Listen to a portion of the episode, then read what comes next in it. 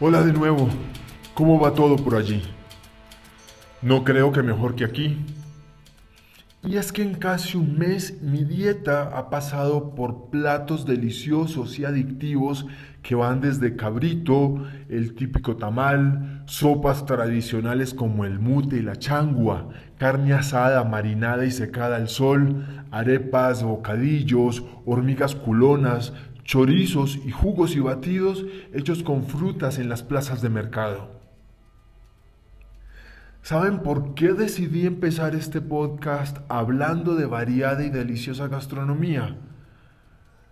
Pues porque lo que voy a contarles sobre el cuarto integrante de la Casa del Paper, llamado Santander, no es precisamente agradable, pero no por ello menos interesante cuando de comportamientos parásitos se trata. Bien, vamos a empezar. A este integrante de la banda, que como ya les conté apodé Santander, se le conoce comúnmente como nuche, un insecto propio de los bosques y selvas que habita altitudes desde los 450 a los 1500 metros. Tiene un periodo de vida corto, de 78 a 117 días aproximadamente Factores ambientales como la humedad, la temperatura y las lluvias le favorecen porque aceleran la maduración, reducen tiempos del proceso de muda final y aumentan sus poblaciones. En su comportamiento parásito, Santander busca un hospedero. Una vez localizado y elegido, las hembras de esta especie usan como vectores a otros insectos para que transporten sus huevos y los depositen en animales más grandes o incluso y ocasionalmente en humanos. Sí, así como lo oyen, ustedes y yo podríamos ser hospederos, sin saberlo, de los huevos de este insecto.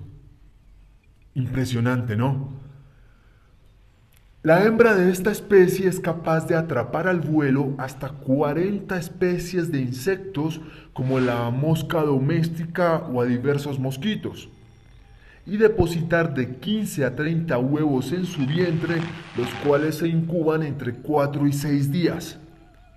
Una vez que los vectores se posan sobre una persona o un vertebrado, los huevos eclosionan con el calor y las larvas intentan colarse por la piel a través de una herida o un folículo y en un lapso de 4 a 20 minutos. Las larvas pueden durar vivas dentro de los huevos de 1 a 15 días y pasar por tres estadios bajo la piel del hospedero. La larva también puede alimentarse de su huésped en un periodo de 5 a 10 semanas para luego salir de su hospedero en la madrugada hacia el último estadio de su metamorfosis ¿Qué ocurre adentro de la Tierra? Este proceso puede ser una experiencia dolorosa e inclusive transmitir infecciones terribles porque en su abdomen el nuche tiene unos ganchos que le permiten adherirse con fuerza a la carne y dificultan su extracción. Creo que ha sido suficiente de descripciones tan literales pero espero que entiendan que mi intención es demostrarles el porqué de mis elecciones al momento de conformar la banda de la Casa del Paper. Antes de decir hasta luego, les propongo una misión inspirada en una expresión muy utilizada por mi abuela cuando de niño me veía rascarme sin control algún grano de la piel. Deja de rascarte ese grano, niño, que se te va a volver un nuche, decía. Compartan entonces conmigo a través de sus redes sociales refranes relacionados con la biodiversidad de su región y no olviden utilizar el numeral La Casa del Hasta la próxima.